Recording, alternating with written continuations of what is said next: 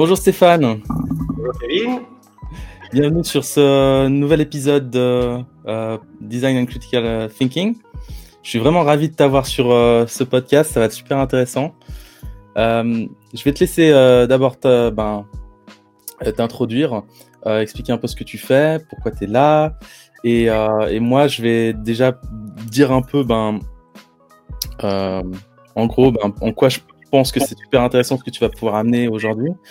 Euh, donc tu vas pouvoir amener cette, euh, justement euh, ce point de vue business, plus business, qui, dont on a beaucoup parlé dans, les podcasts jusqu'à maintenant, mais souvent de notre point de vue de, de designer ou de facilitateur.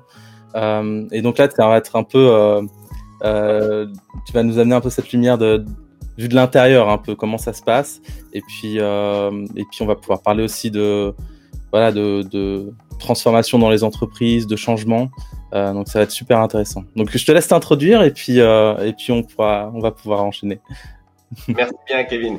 Alors écoute ouais c'est vraiment cool. Euh, pour une fois il y a un vétéran qui va pouvoir dire quelque chose. Donc moi je m'appelle Stéphane Bonnier, je viens plutôt d'un côté pragmatique, les mathématiques. Ensuite j'ai fait une école de commerce. J'ai travaillé pendant des années dans des grands groupes euh, et puis euh, en 2014, je me suis fait licencier d'un grand groupe. Et là, je me suis dit, oula, qu'est-ce que je vais faire? La crise de la quarantaine, euh, il va falloir trouver des solutions. Et euh, ça faisait déjà un moment que j'avais entendu parler de ces trucs bizarres, là, les méthodes agiles euh, qui arrivaient, qui arrivaient dans certaines, dans certaines sociétés, notamment en Angleterre. On avait aussi une, succursale. Et, là, je me suis dit, ok, il va falloir peut-être que je que je réfléchisse et passer de ce côté pragmatique peut-être des fois un peu dictatorial, à essayer de faire quelque chose un petit peu, un petit peu différent. Et là, je me suis penché euh, encore plus sur les méthodes agiles. Et, euh, et j'ai réussi euh, jusqu'à aujourd'hui à mélanger donc ce côté, ces, trois piliers, on va dire ça comme ça, le pragmatisme de, ma formation de base avec le business et, et ce qu'on va appeler les méthodes agiles. Alors peut-être qu'après, tu pourras me laisser la, possibilité de donner ma vision des méthodes agiles. Euh, euh, et, puis, euh, et puis voilà, donc c'est un petit peu ça l'idée, un petit peu mon cursus. Euh, et comme tu disais avant, ça, ça, c'est un petit peu différent des autres. On va aujourd'hui, on va pas parler de business Canva ou de choses comme ça. Alors s'il y a des adeptes de ça, alors j'en ai plein en stock si jamais. Hein, je pense, j'en ai plein. Euh, que j'ai aussi retravaillé. J'ai enlevé deux trois trucs que personne comprenait ni moi non plus. Mais euh, aujourd'hui, ce sera plutôt, on va dire, dans le concret, quoi. Ouais. ouais bah, merci pour euh, pour cette euh, introduction. Mais, et bah, tu peux, je te propose de commencer par ta définition justement de l'agilité parce que je pense qu'on a tous un peu une une un peu différente à chaque fois. et et ouais, ça va être intéressant. Je te, je te, laisse expliquer un peu ce que tu, qu'est-ce que tu considères être euh, l'agilité et, et, en quoi peut-être euh, ça apporte euh, euh, quelque chose de plus par rapport à ce que tu as pu voir du management un peu traditionnel ou justement cet aspect pragmatique dont tu parlais.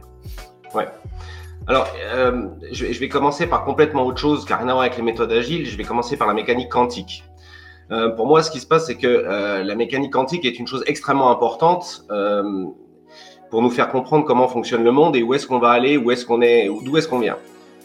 Et ce qui se passe, c'est qu'il y a toujours eu, d'un côté, euh, tout le monde connaît euh, notre ami Einstein, le Bernois, mon ami Bernois donc, et de l'autre, Bohr. On a deux écoles qui, se, sont toujours en train d'essayer d'avoir raison l'une sur l'autre.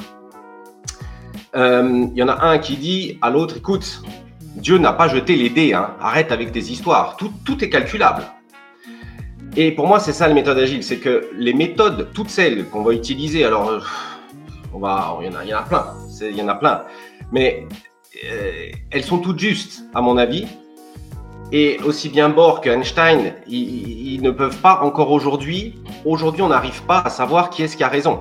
Même si on a réussi à augmenter euh, la capacité à, lire les photons, euh, on n'arrive quand même pas à savoir qui est-ce qui a raison, encore aujourd'hui.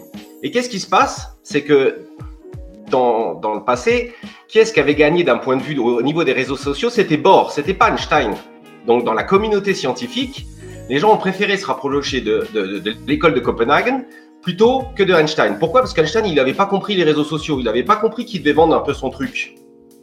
Euh, et Bohr, lui, avait compris de faire sa petite équipe, les gars euh, à la mode, les gars qui racontent des trucs qu'on a bien envie d'entendre, et ça a mieux marché. Mais, mais techniquement, euh, ni l'un ni l'autre aujourd'hui, on ne sait si le constant cosmique, cosmologique, est-ce qu'il est, est, est là ou est-ce qu'il n'est pas là? Est-ce qu'à un moment, on a une limite qu'on n'arrive plus à calculer ou pas? Et les méthodes agiles, pour moi, c'est ça. C'est-à-dire que les méthodes sont justes, les toutes sont justes, euh, sauf qu'il faut, il y a le côté marketing. Comment est-ce que je les market dans ma boîte ou comment est-ce que je les market vis-à-vis de mon employeur? Euh, Comment est-ce que je les market vis-à-vis de toute la hiérarchie, aussi bien du CEO en haut que le marketing, que les ressources humaines, qu'il ne faut strictement jamais oublier les ressources humaines quand on fait du design? Jamais. c'est sûr. Euh, donc voilà, pour moi la vision c'est ça, ce sont des méthodes redoutables qui sont géniales intrinsèquement, sauf que ce que je remarque, c'est que souvent, d'un côté, les designers, les facilitateurs euh, ont, une vision un peu euh, utopique, on va dire que ces méthodes, et de l'autre, on a les businessmen qui eux disent EBIT, EBITDA, EBITDA. Moi, tu, fais ce que tu veux entre les deux, mais moi, je veux que de l'EBITDA à la fin. Et donc voilà, donc pour moi, c'est vraiment ça. C'est que je suis euh, complètement persuadé que les méthodes agiles sont, quelles qu'elles soient, euh, des méthodes euh, incontournables, en tout cas en 2021. Mais dans le passé, c'est exactement la même chose. Parce que si on prend ce qui s'est passé dans le passé, aujourd'hui, pourquoi on a du mal avec les méthodes agiles, en tout cas en Suisse, hein, je parle en Suisse, je ne connais pas suffisamment le reste de l'Europe, où par contre, je sais que ça marche un petit peu mieux dans les pays anglo-saxons. Mais nous, en Suisse, pourquoi? À l'époque, quand Hippocrate, euh, dans les années 500 avant Jésus-Christ, il a expliqué bon les gars, on doit ranger les outils dans la, dans la, dans la salle d'opération, c'était déjà des méthodes agiles. Il avait mis les méthodes agiles en place en se rendant compte que si on ne remet pas les outils pendant l'opération et après l'opération en place, ça ne va pas jouer. Mais qu'est-ce qui s'est passé à ce moment-là? Personne n'a remis en cause ce qu'a dit Hippocrate. Strictement personne. Pourquoi? Parce qu'il y avait un résultat concret qui était visible. Les gens se rendaient bien compte que si on, on le silex qui nous a permis d'ouvrir le bras, on le repose pas au bon endroit, quand on va, le prochain va arriver pour la prochaine opération, on va pas le retrouver, ça va pas jouer. Le problème qu'on a aujourd'hui avec les méthodes agiles, c'est que on a du mal, on a du mal à expliquer à, à une personne des ressources humaines, à expliquer à un business financier, à expliquer à un CEO quel va être concrètement le résultat. Alors qu'est-ce qu'on fait? On lui fait des beaux schémas, on lui fait des belles présis pour essayer. Mais lui, il se dit, mais il me noie le poisson, les gaillards. Et, c'est ça qui est un petit peu dommage, et c'est ça que j'essaye de faire ce, trait d'union entre les deux en disant, mais toi, CEO d'un certain âge, essaye d'écouter ce qu'ils te disent. Et de l'autre côté, je dis au designer, arrête de faire des jolies présentations que le gars, il sait pas ce que c'est que TikTok. Le gars, tu lui parles de la première fois que qu'avec ma société, on est allé dans une boîte, on leur a dit est-ce que vous voulez qu'on vous qu'on travaille avec Slack?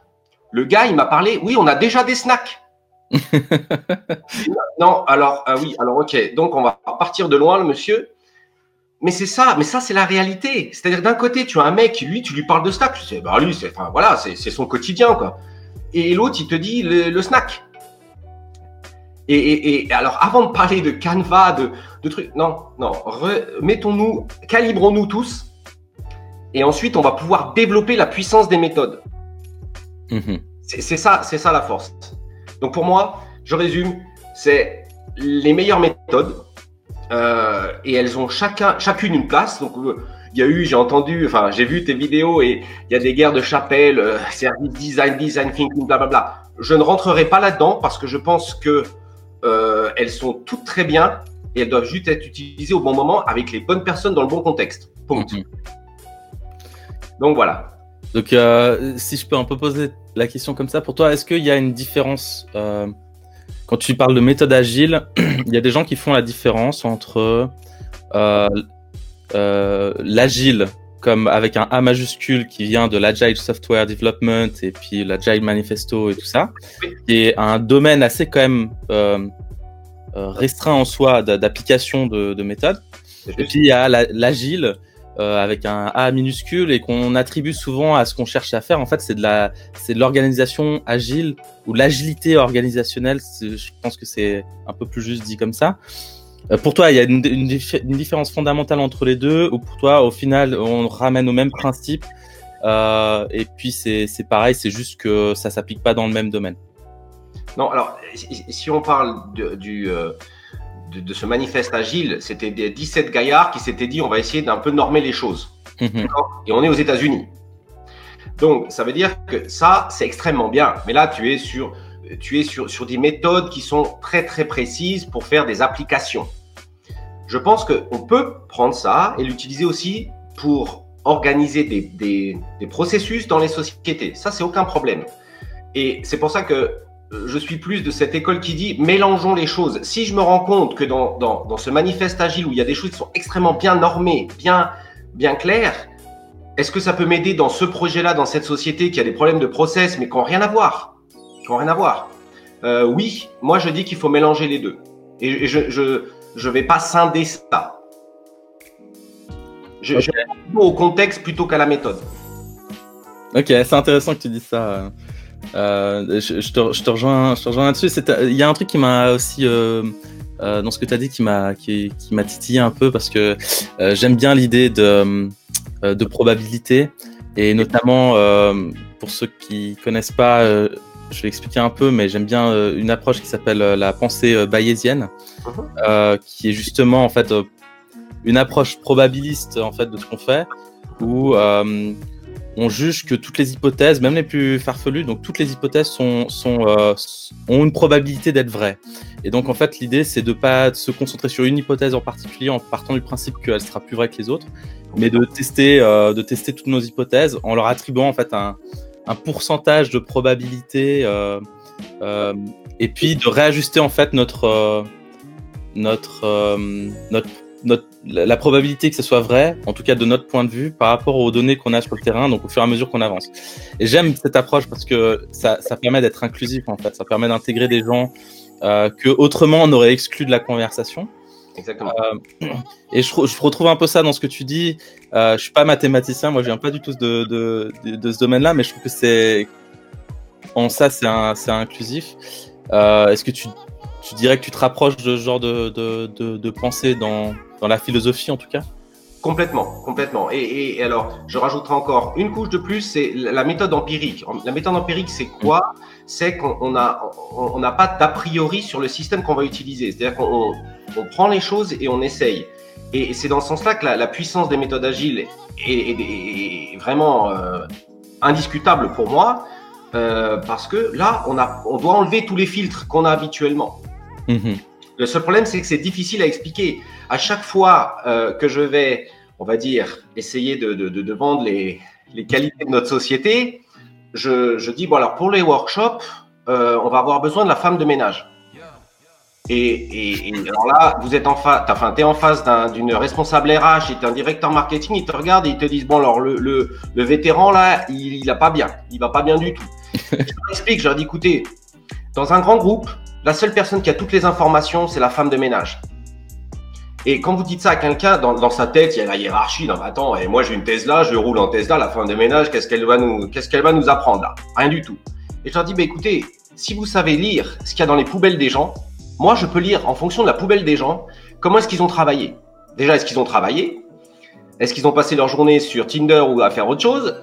Euh, Mais je vois dans la poubelle. Et donc, si je prends la femme de ménage, elle va m'expliquer certains process en disant mais à l'étage 4, ils ont jamais ils ont jamais de leurs poubelles sont toujours vides. Mais à l'étage 3, leurs poubelles sont toujours pleines. Et si je commence à partir de ça, euh, eh ben j'ai déjà des énormes euh, des énormes euh, informations, data qui vont me permettre de pouvoir prendre une décision sur les process qui sont dans ma société. Et c'est dans ce sens-là que je dis c'est empirique. C'est que aussi bien la femme de ménage que, que le. Je l'ai vécu quand je, je, travaillais dans un grand groupe suisse et, et c'était un, un, groupe de la grande distribution. Et il y avait un gars qui travaillait à la rampe, là où tu as les camions qui arrivent et qui viennent chercher le. Et, euh, et je, voyais, je, je, regardais ce jeune homme et je me disais, mais il, a une structure, le, gamin, qui est vraiment bien. Quoi. Il n'y a jamais des, chariots qui se touchent, il n'y a jamais rien. Et à midi, je suis allé le voir, je lui dit, écoute, euh, il faut qu'on parle tous les deux. Il parlait pas très très bien français, c'était à Fribourg, mais il parlait pas très bien français. Et puis, euh, il me dit, mais tu fais quoi dans ta vie? Et il me dit, je joue aux échecs. Ok? Un, un. J'ai joué avec lui aux échecs. Ça a duré à peu près 30 euh, minutes. Il m'a démonté. démonté. J'aurais dit au directeur qu'en cravate, costard cravate de la société, écoutez, en bas, on a quelqu'un à la rampe qui est un génie mathématique. Le gars, il, m'a démonté en 30 minutes aux échecs. Mais arrêtez, monsieur Bonnier, il pousse des chariots, quoi. Ouais. C'est un, peu, un peu cette idée de. Excuse-moi, tu, peux répéter, j'ai pas compris. Je disais, c'est dans ce sens-là que la méthode empirique et, le fait de ne pas se limiter à des systèmes est extrêmement important. Ouais.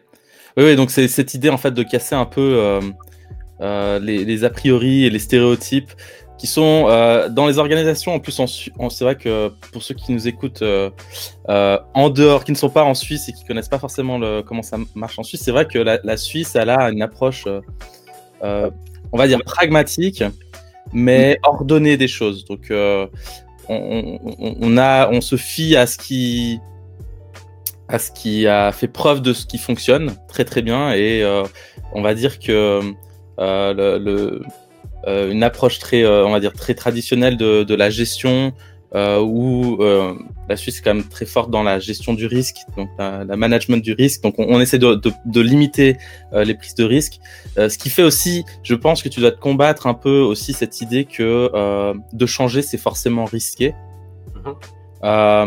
Mm-hmm. D'ailleurs, je pense que je pense que en tant que mathématicien, des fois, ça doit te frustrer d'entendre ça parce que en, termes de probabilité, euh, t'as pas forcément plus de risques en bougeant qu'en restant sur place, qu'il t'arrive quelque chose. C'est, euh, on en est, un peu dans, ce genre de raisonnement, mais on a une impression de maîtriser notre environnement. Euh, et, c'est vrai qu'en Suisse, on a, un peu euh, cette vision qui est très prenante. Euh, qui est vachement lié au passé de, du, du, pays et puis euh, aussi au rôle de, par exemple, qu'a pu jouer l'armée dans euh, la, la, structuration de certains grands groupes, euh, euh, etc., etc. Donc, je, je, je, vois ce sur quoi tu, tu dois lutter. Je, je, je, le vois très très bien. Et ce que je trouve intéressant aussi, c'est que ça se rapproche aussi à, à des aspects de, on peut dire assez philosophiques en soi, mais de de connaissances en fait, de comment on, on apprend, on connaît les choses. Et euh, il y, a une limite en fait à, notre connaissance, euh, comme tu l'as très bien démontré avec euh, bah, Einstein et Bohr. Aujourd'hui, on ne sait pas, et on avance quand même avec ce qu'on a. on avance quand même avec ce qu'on a, et puis on essaie de découvrir bah, ce qu'on ne sait pas. Et puis plus on découvre ce qu'on ne sait pas, et plus on se rend compte qu'il y a des choses qu'on ne sait pas. c'est un peu, un peu ça. Et les organisations, elles sont organisées autour de, de l'opérationnalité, en fait, de, comment on peut ben, appliquer le business model le plus efficacement possible. Donc on est souvent sur des modèles d'optimisation, euh, sauf que des fois bah, on atteint des, un point où c'est tellement optimisé que ça marche plus aussi bien parce que c'est trop optimisé par rapport à certains, à certains points. Et justement, quand tu arrives dans ce genre d'organisation, un peu, c'est, voilà, qu'est-ce que tu, qu'est-ce que tu fais pour convaincre les gens, justement, euh, pas de laisser tout derrière et puis de dire il faut qu'on change tout, mais justement de partir d'où ils sont et de se dire faire un pas vers, euh, vers ce changement, en fait, ce besoin de changement. Alors, on a plusieurs cas de figure. Euh, il y a une chose qui est extrêmement importante, c'est que quand tu arrives avec une cravate et que tu as mon âge, tu parles de design, les gens t'écoutent déjà plus. Ce qui est aberrant, ce qui est complètement aberrant, entre nous soit dit, mais c'est comme ça. Mon associé, qui est un brillant jeune homme, euh, designer et, émérite et ainsi de suite, si je l'envoie, déjà, c'est mal parti. Donc ça, c'est la première chose. Donc, tu gardes ta cravate de vieux et tu rentres dans un certain cadre. Puis après, tu vas pas commencer directement à parler des méthodes. Apprendre des anglicismes et des machins et des trucs. Non, non, non, non. On reste calme. Tu leur expliques qu'on va pas tout péter, on va pas tout changer le, tout changer le commerce, tout va bien, ça, va bien, ça va bien se passer. Et euh, là, la clé de la réussite, euh, c'est un petit peu comme aux échecs, c'est d'essayer de comprendre quelle est sa problématique, quel est son contexte et quelle méthode on va pouvoir utiliser très rapidement. Même si peut-être après tu t'es trompé, hein, c'est possible. mais, mais au moins après tu arrives à lui dire, écoute, voilà, en fonction de ce que tu me racontes, c'est vraiment un problème d'utilisateur. Je pense que tu n'as pas compris tes utilisateurs. Et vu qu'il va falloir qu'on comprenne tes utilisateurs et remonter dans l'autre sens pour euh, arriver à une solution sur les process ou bien sûr euh, sur quelque chose d'autre, on va partir de là. Est-ce que ça te convient de partir des utilisateurs? Oui. Le gars d'après, ce sera pas tellement les utilisateurs, mais ça va plutôt être ses process internes, à lui dans sa boîte. Et donc, c'est d'essayer de trouver rapidement, de lui montrer le menu qu'il va manger à midi. Tu vois ce que je veux dire? Et ça, ça marche malheureusement euh, très bien avec la cravate. Euh, et euh, ça, c'est la première variante. La deuxième variante, tu arrives dans une boîte où il y a un mec qui te dit voilà, moi je connais bien les millénials, et puis j'aimerais un truc cool et tout machin. Alors là, il faut enlever la cravate. Parce que là, il faut être trendy. et là, j'envoie mon associé qui raconte des histoires de, de, de, de canevas, de machin, de trucs. Et puis, euh, puis, et puis ça se passe très très bien. Donc c'est comme ça qu'on a que, mhm. essaye de, de, calibrer les choses. Euh, mais on est vraiment dans quelque chose qui n'a rien à voir avec du rationnel. Hein. Et ni ouais. C'est que on a des êtres humains en face de nous. Donc c'est ce qu'on prône en permanence, comprendre l'utilisateur. Donc il faut le faire. Mhm. Et donc c'est ce qu'on fait. C'est pour ça que je te dis des fois, j'ai eu même des cas euh, ici à Berne où je suis allé pitcher notre société et j'ai dit écoutez alors euh, pour, euh, pour euh, quand on aura le mandat, ce sera, ce sera des jeunes. Bah, j'ai décrit tout machin. La nana, elle n'osait pas me le dire. Elle m'a dit non, non, mais nous, on veut là le, vieux là avec la cravate, c'est lui qu'on veut. Et j'ai dû y aller moi-même. Je te promets. et, et, voilà, tous les canevas, toute la présie, tout, tout, le truc, le start, c'est les jeunes qui ont organisé. Mais il fallait avoir le gars en face avec sa cravate. Et, et, ça, alors il y, a, certains moments, ça nous a frustrés. On était là, on s'est dit non, mais attends, mais ils exagèrent et tout machin. Mais non de bleu, c'est l'utilisateur qui, a, qui nous donne cette réponse. Si maintenant ils veulent ça parce que c'est comme ça, et en Suisse, comme tu le disais avant, on est toujours dans ce management du risque et dans ce truc-là. En Suisse, il y a encore beaucoup trop d'argent dans beaucoup de systèmes, ce qui fait que les gens n'ont pas la pression. Oui. Euh, tu vas, on, avait ouvert une succursale en Albanie il y a quelques années. Euh, j'allais souvent à Tirana et là, tu discutes avec un ingénieur qui développe des applications à Tirana et un ingénieur qui développe des applications à Zurich à l'ETA, eh ben, je peux te dire que c'est pas du tout le même genre de mec. et j'ai posé la même question aux deux. J'ai fait les mêmes entretiens d'embauche. J'ai dit, c'est quoi, comment tu fais pour hacker? Le gars de Zurich, alors à l'époque c'était, ou alors tu vois, moi j'utilise Python, je mélange avec du Shark, je te fais des trucs de dingue, je te hack tout ce que tu veux. D'accord à Tirana, c'est véridique, je suis allé, j'étais dans un bar avec lui, parce qu'à Tirana, on, est souvent dans les bars, les, entretiens. Et euh, il me regarde, il me fait Je vais vous hacker tout de suite, monsieur. Oula. il me prend mon porte-monnaie, mais de façon euh, très, très, très, très futile. Puis il me dit Vous savez, hein, le hacking, c'est ça. Hein. parce que c'est. et, il avait complètement raison. Il avait complètement raison. et ce gars-là, vu qu'il est sous une pression financière, qu'est-ce qui se passe? C'est qu'il va avoir plein d'autres idées que le petit jeune de l'ETA de Zurich, euh, qui, est, dans un monde complètement différent, il va avoir beaucoup moins d'idées. Mhm. Et donc, donc, c'est, ça, si tu veux. C'est, un peu ça le, le, truc, c'est que nous, on essaye toujours de voir. De l'autre côté, on va pas effrayer le, le client, ou bien ça vient aussi des partenaires. Des fois, c'est des gens euh, avec qui on entretient des partenariats euh, et qui nous appellent uniquement quand il y a quand il y a salade dans leur boîte quoi. Hmm. Euh, donc donc c'est ça, c'est on comprend l'utilisateur et on, on vient pas tout de suite avec la méthode, avec euh, avec regardez mon book, regardez j'ai fait des super trucs là machin. Non non non non mais non mais non. Donc pour toi c'est un peu la, comment on approche mentalement la, la, vision qu'on a sur ce qu'il faut faire en fait, qui prévaut sur les outils qu'on a à disposition en fait. Exactement. ça. C'est pas quelque chose qui me surprend parce que c'est clairement ce que, moi aussi je, vois hein, dans, les organisations. Euh, aussi le, parcours de vie des gens fait que euh, voilà, s'ils ont vu beaucoup de choses différentes, c'est vrai que ça influence aussi beaucoup. Euh, euh ou le contexte dans lequel ils ont évolué, ça influence aussi beaucoup euh, comment ils pensent. Je pense aussi que le contexte détermine énormément nos, comportements. Il y a, tout un domaine qui m'intéresse énormément, c'est euh, le domaine de la complexité, ce genre de choses, euh, où euh, justement le contexte est essentiel en fait pour comprendre bah, ce qui se passe, un système. Et, et ce qu'on peut, ce qu'on peut dire de ça, c'est que bah, les, les, gens, leur comportement est influencé par ce contexte-là et si on veut changer les choses, ce qu'on cherche à faire aussi, c'est changer le contexte. Et si on met les gens dans un autre contexte, on va les pousser à, changer, en fait, nécessairement. Comme tu disais, c'est un peu comme euh, la personne qui est, euh, euh qui est dans un pays où il est face à des contraintes énormes de financières, de risques pour peut-être pour voilà, c'est peut-être c'est probablement pas le cas, mais voilà, il y a des pays où la vie est risquée, la vie est plus dangereuse qu'ici, et les gens vont devoir s'adapter à des situations beaucoup plus rapidement ça les pousse à, à changer de comportement, à penser autrement. Euh, et, je pense qu'on peut reprendre un peu cette, cette information et l'amener dans les entreprises en se disant, OK, si demain vous vouliez changer les choses, il faudrait changer le contexte dans lequel vous évoluez.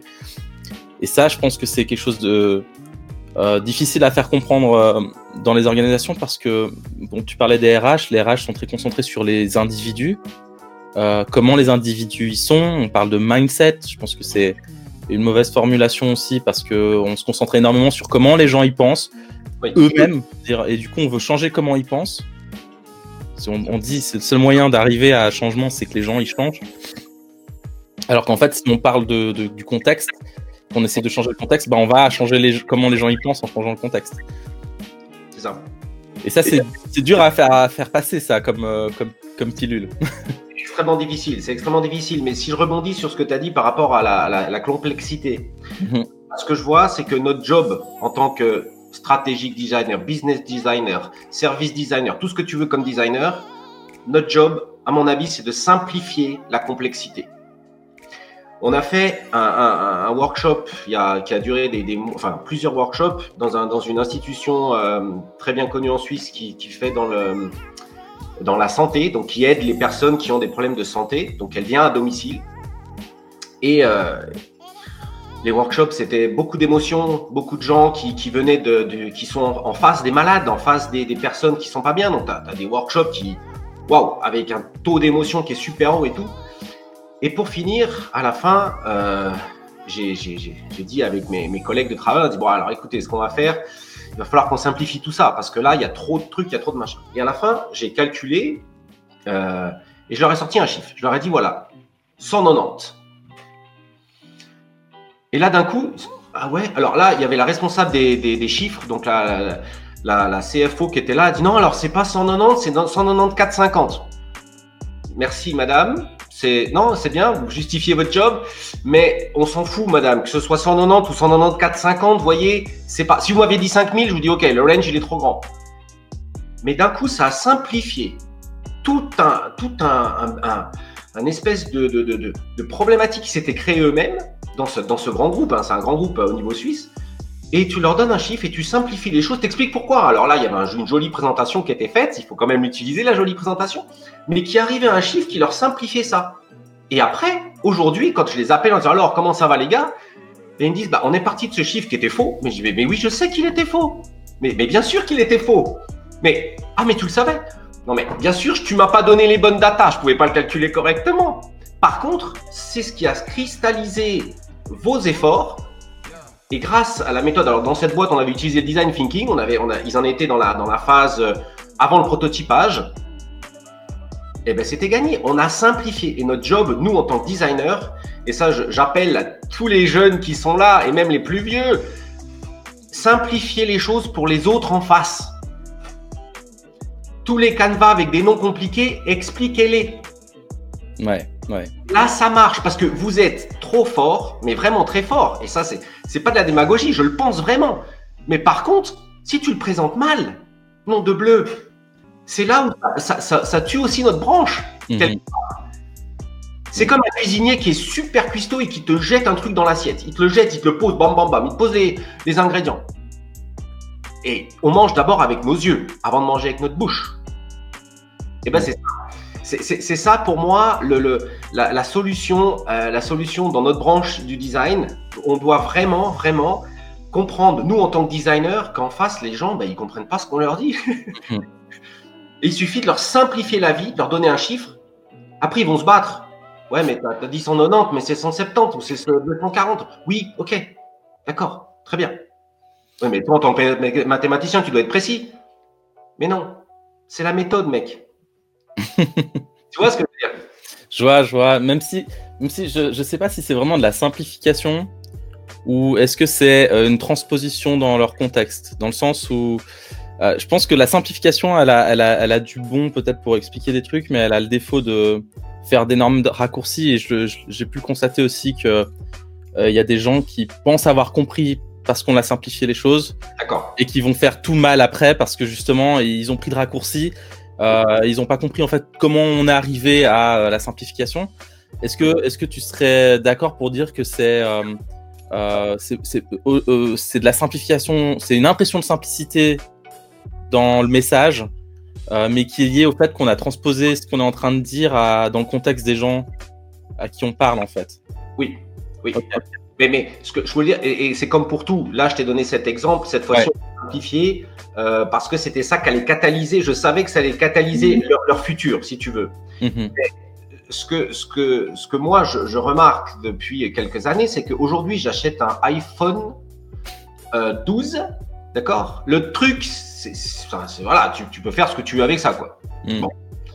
Je cherche encore la notice d'utilisation. J'ai acheté un appareil il n'y a pas longtemps pour faire du, du lait, de, la, mousse de lait. Eh, il y avait un truc comme ça. C'est ça que je veux dire. Et là, j'ai résumé le truc. Hmm. Ah Et le problème, c'est que chez Apple, chez Apple, le troisième mec qui a créé Apple, personne ne le connaît. Personne ne le connaît. Le mec, il vend des timbres maintenant. Il est dans la philatélie et dans la monnaie, à vendre des pièces de monnaie. Le, et, et Wozniak, bon, on le connaît un peu plus parce qu'il a été un peu médiatisé, mais tout le monde connaît le Steve. Enfin, paix à son âme. Mais, mais, mais c'est ça l'histoire. Mhm. C'est vrai. C'est euh, la capacité à raconter en fait euh, une histoire dans un sens en fait. Voilà. Parce que c'est vrai que Steve Jobs, c'est maintenant c'est, c'est, euh, je veux dire, c'est tout le monde le connaît parce qu'il y a eu tellement d'histoires autour de, de, lui qui ont été racontées. Et... Ouais. Mais notre ami Elon et compagnie, c'est la même chose. Mhm. C'est la même chose. Alors après, est-ce que tu ne crois pas que justement, euh, on, dévie un petit peu du sujet, mais je trouve que c'est intéressant d'aller sur ce, sur ce terrain-là, c'est euh, ce besoin qu'on a de personnifier aussi certaines choses, de positionner certaines, certains personnages comme euh, point central d'une histoire, alors que en fait, ce qui importe plus, c'est au final, c'est euh, c'était tout ce qui allait autour en fait, parce que Steve Jobs, il aurait rien fait tout seul, euh, aussi génial qu'il soit. Elon Musk, c'est pareil. S'il n'y avait pas eu le bon contexte, s'il avait, il n'avait pas rencontré les bonnes personnes, s'il n'y avait pas eu plein de choses, rien ne se serait fait. on a, on, cristallise Elon Musk, on cristallise Steve Jobs on a besoin, j'ai l'impression qu'on a besoin, c'est comme dans le design où les, méthodes, euh, les méthodes, on, voilà, tu parlais du euh, business model Canva. Euh, derrière, on connaît tous la personne qui est derrière. Uh-huh. Et c'est rassurant, en fait, dans un sens de, de savoir qu'il y a un type qui vient parler de ça, qu'il est connu pour ça. Uh-huh. C'est un outil aussi de marketing. tu penses que ça a du, nécessairement du bon ou des fois ça a aussi un côté, un mauvais côté? Alors écoute, on va terminer avec un entretien philosophique, les deux, je pense, aujourd'hui, parce que je vais te répondre comme ça. C'est que je pense que l'être humain, il a besoin d'avoir ses références. Il y a eu toutes ces références dans toute l'histoire. Mhm. Et euh, que ce soit les travaux d'Hercule, que ce soit Atatürk, que ce soit tous ces gens-là, euh, Zanderberg ou des gens comme ça, il y, y a eu tous ces gens-là. Et on a besoin de ça. Donc en fonction du type de société dans laquelle on est, il y a des sociétés, il y a le boss énigmatique que tout le monde suit. Dans d'autres sociétés, tu vas voir, il n'y a pas de boss, c'est un peu, c'est un peu bizarre. Tout le monde fait un peu son taf et tout machin. Et ça, c'est notre rôle, nous, en tant que designer, quand on arrive dans une boîte, de comprendre. Est-ce que, parce que si tu as le big boss qui arrive, il a sa place qui est juste à côté, il y a un qui vient d'ouvrir la porte et compagnie, on voit, on voit un peu dans quel sens on va. Mhm. Euh, en, Suisse, quand tu vas visiter Crambley ou bien quand tu visites Toblerone ou des choses comme ça, tu as toujours ce truc. On te raconte l'histoire, des mecs ont créé la famille machin, la famille truc, et ainsi de suite, et ainsi de suite. Par contre, dans d'autres boîtes, il n'y a pas besoin. Donc là, c'est pareil. Là, j'ai pas une réponse euh, unilatérale. Je te dis juste que l'humanité ou les gens ont besoin de ça, parce que sinon, il n'y aurait pas eu toutes ces stars. Euh, euh, enfin, ces stars dans tous les sens du terme. Mais, mais il faut savoir à quel moment on peut utiliser ce, ce système ou pas. Et il y a aussi une question de, mentalité. Il y, a des, il y a des mentalités qui, sont, qui suivront plus que d'autres. Mhm. Euh, c'est ça. Euh, j'avais deux autres questions de sujets. Donc, tu parles beaucoup de design, tu parles aussi beaucoup d'agilité. Pour toi, c'est quoi la relation entre les deux? Est-ce que c'est forcément quand on fait du design, on fait de l'agilité ou vice versa Ou pour toi, c'est des domaines qui sont, qui sont séparés puis qui se touchent sur certains sujets? Alors, ouais, alors là, je vais avoir du mal à répondre à ta question parce qu'elle est assez complexe. Dans le sens que. De ton expérience personnelle, hein, tu, pour toi, tu es un designer ou tu es un, un, agiliste ou tu es, quoi pour Moi, j'aime bien qu'on m'appelle le facilitateur. J'aime bien faciliter le commerce.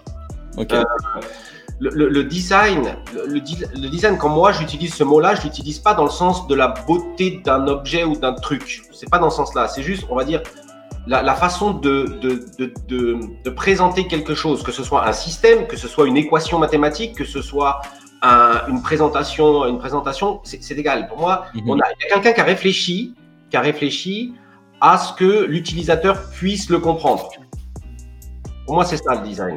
l'agilité, l'agilité, c'est une, c'est une façon de travailler. Soit je m'appelle Ford et ou bien un autre mec qui se dit bon alors attends, ils ont des pelles, ils doivent faire des trous. Je vais adapter la surface de la, de la pelle pour qu'ils puissent utiliser moins de force et comme ça, ça va jouer. Ça, c'est du design pour moi. Mhm. Euh, après, ce qu'il en fait, après, c'est autre chose. Mais Ford, euh, moi, je, trouve son système génial. Le, le process qu'il a mis en place, il est génial. Mhm. Je m'arrête là.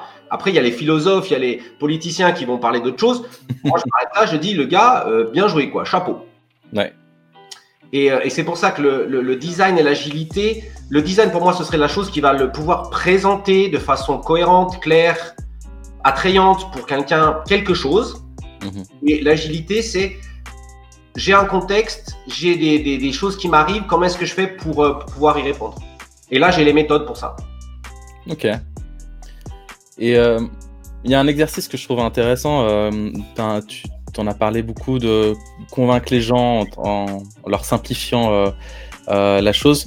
Il y, a, quand même une croyance très prenante chez les designers et en général que les, les, gens du business sont des gens très rationnels et qu'ils ont besoin de voir des chiffres pour, pour, pour comprendre en fait ce qu'on leur dit. Euh, je suis pas vraiment d'accord avec ça, même si je comprends pourquoi on dit ça. Euh, je pense que les, le business sont des gens euh, aussi irrationnels que n'importe qui. Euh, tu, l'as un peu expliqué, mais justement, comment, tu fais pour jouer avec ça, dans le sens où moi, ce que je constate aussi, c'est que les, les gens du business, et quand je dis ça, c'est vraiment un mot un peu fourre-tout parce qu'il y a des gens assez variés dans, le business, mais souvent ils ont besoin de, ils ont, on leur, impose des objectifs ou ils ont des objectifs et on a besoin, ils ont besoin d'avancer eux, ils ont besoin d'aller quelque part. Euh, et toi, de ton point de vue, tu vois le problème et tu te dis ok, il y a un problème là dans, dans l'organisation, il y a ça, ça marche pas correctement. Euh, c'est pas nécessairement directement lié aux objectifs qu'ils essayent d'atteindre, mais c'est en partie lié. Et justement, comment tu abordes ce genre de, problématique? Est-ce que ton expérience dans le business pour toi, c'est quelque chose qui, j'imagine, aide, beaucoup? Et qu'est-ce que tu donnerais comme conseil euh, voilà, aux, designers et aux, gens qui veulent faire du changement dans les organisations sur ce sujet-là? Écoute, à la fin, c'est toujours un être humain qui va prendre une décision. Ouais. J'ai encore jamais négocié un contrat avec une IA. Ça m'intéresse énormément, mais j'ai encore pas fait. Euh, peut-être qu'il faudrait me présenter chez L'Oréal. Euh, ils, ont, ils ont de l'expérience là-dedans. Mais non, soyons plus sérieux. À la fin de l'histoire, c'est un être humain qui va signer le contrat ou pas. Et euh, j'ai vécu ça juste avant Noël, une séance avec une personne, Zoom, donc, qui m'a, qui était extrêmement agressive avec moi. Je me suis dit, mais, pourquoi est-ce qu'elle est agressive avec moi, cette dame? Bah, Son ex-petit copain, c'était aussi un Suisse romand. et je fais la séance avec elle en suisse allemand, le, genre c'était le, 22 décembre, et euh, il y avait eu salade avec son mec le 21 décembre.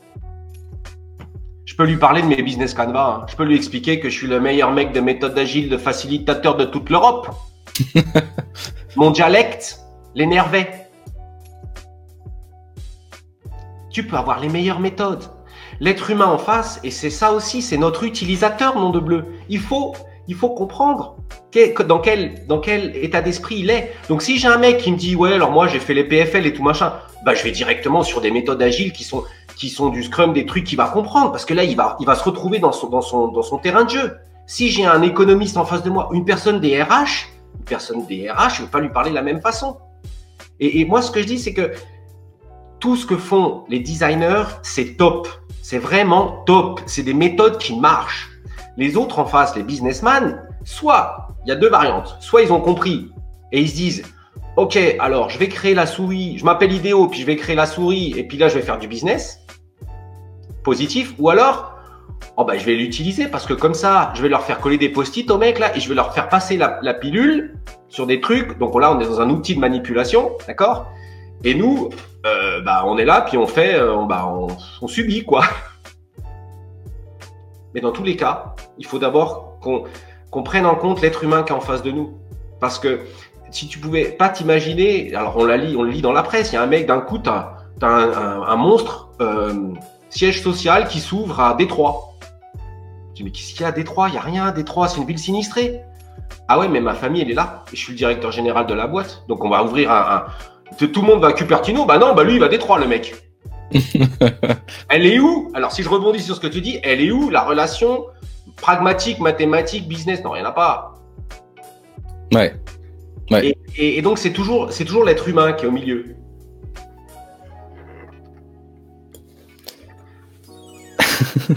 du coup, ça veut dire quoi? Tu conseilles aux gens de prendre du, temps pour discuter avec. Euh, oui, oui. Avec, euh, avec, les, avec les gens qu'ils ont en face d'eux, en fait? Exactement. Je, je, conseille aux designers de il pose. C'est un peu comme euh, dans les, dans les écoles euh, Montessori, tu poses tes, histoires à l'entrée. Donc tu poses tes canevas, tes machins, tes trucs. Tu les poses. Tu les, de toute façon, ceux-là, tu les maîtrises. Mhm. tu, les, tu maîtrises tous les gens que tu as, interviewés jusqu'à maintenant. Les gars, ils maîtrisent leur affaire. Hein. Et après, tu t'assois en face de l'être humain qui est en face de toi et tu essaies de le comprendre. Et ensuite, tu sors ta boîte à outils. Tu sors ta boîte à outils. On va prendre ça, on va prendre ça, on va prendre ça. Et là, et là, ça marche. Parce que c'est ça où là, nous, on pêche aujourd'hui, en tout cas en Suisse, c'est que euh, on n'arrive pas forcément à faire comprendre la plus-value énorme de nos méthodes. Mhm. Parce qu'on sort du cadre euh, de, de ma risque, comme tu disais avant. Mais non, de bleu, c'est les meilleures méthodes. C'est les meilleures méthodes, mais on n'arrive pas. Et, mhm. euh, et, et, voilà, c'est ça. Donc c'est pour ça que pour moi, c'est pas forcément la méthode la plus importante. Enfin, il y a, des professionnels, le design sprint, le machin, le truc. Il y a plein de trucs qui sont, qui sont top. Lynn, je t'ai perdu. Ah bon? Ah non, c'est bon, c'est bon. Ah, je suis là. mais, euh, mais voilà, c'est. C'est vraiment ça. Il faut vraiment prendre en considération l'utilisateur euh, dès le début du process, quoi. Mm-hmm. Ouais, ouais, je, je, c'est intéressant. C'est vrai qu'on on se dit euh, ce qu'on cherche un peu à avoir comme euh, situation. Moi, je parle vraiment de quelqu'un qui travaille en interne dans une entreprise, euh, qui se positionne. C'est-à-dire, il y a aussi une différence dans la relation qu'on peut avoir avec euh, une entreprise quand on est à l'intérieur de quand on vient pour assouvir un besoin très précis qui a été exprimé. Donc, où on sait que les gens ils sont à la recherche de quelque chose. Donc on va dire, y a déjà une attente. Donc euh, de répondre à l'attente, c'est probablement pas plus facile, mais ça permet de passer par des chemins en interne qui sont assez différents quand même. Euh, et je vois, c'est vrai qu'on se dit quand on est en interne, c'est que il y a déjà une confiance qui est établie sur euh, notre rôle dans l'organisation, ou en tout cas ce qu'on peut amener. On se dit qu'il y a ça déjà. Et, du coup, ça donne l'impression qu'on il y a certaines choses qu'on n'a pas besoin de faire, justement. Euh, on a, euh, ouais, on a, on a l'impression d'avoir déjà gagné la confiance et qu'elle est, qu'elle est établie et qu'on peut, euh, qu'on peut, voilà, ils ont qu'à faire confiance en fait à ce qu'on, ce qu'on a déjà réussi à faire. mais je pense que justement, c'est un manque de, c'est un peu un manque d'humilité aussi en se disant que bah, le, quand on recommence un projet, quand il y a des nouveaux projets ou quand il y a des nouvelles personnes qui arrivent, euh, nous on va partir du principe que la, confiance elle est déjà là, mais pour les gens qui sont en face, c'est pas forcément le, cas. Et justement, comment voilà, de prendre ce temps pour comprendre les gens, euh, c'est important, euh, comme, tu disais. Est-ce que, est-ce que est-ce que toi, tu vois une différence justement? Je sais pas si tu au-delà du consulting et puis du, service, je pense que tu as expérimenté ça aussi dans l'autre sens. Euh, est-ce que tu vois une différence et puis est-ce que tu penses que tu approcherais la problématique un peu différemment si, si tu es en interne ou en externe? Non, alors moi je ne peux pas parler en interne, j'ai jamais été en interne, j'ai jamais fait ça, j'ai toujours été en externe, mais j'ai jamais été consultant. Si tu emploies ce mot-là avec moi, on va voir, on va avoir un problème. Ok, alors, ok. Qu'est-ce que tu, comment tu, tu c'est quoi le terme que tu utiliserais pour définir ce que tu, ce que tu fais justement? Comme je te disais avant, le facilitateur. Facilitateur. Je suis là pour faciliter.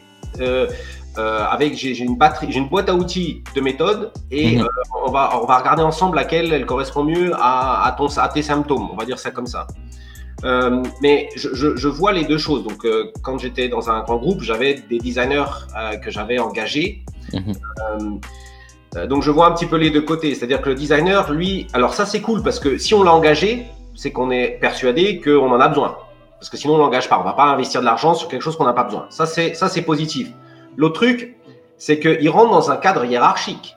Mhm. Si maintenant le designer il vient et puis il dit bon alors j'ai réfléchi là, on a fait des workshops, des machins, des trucs, il faut qu'on aille par là.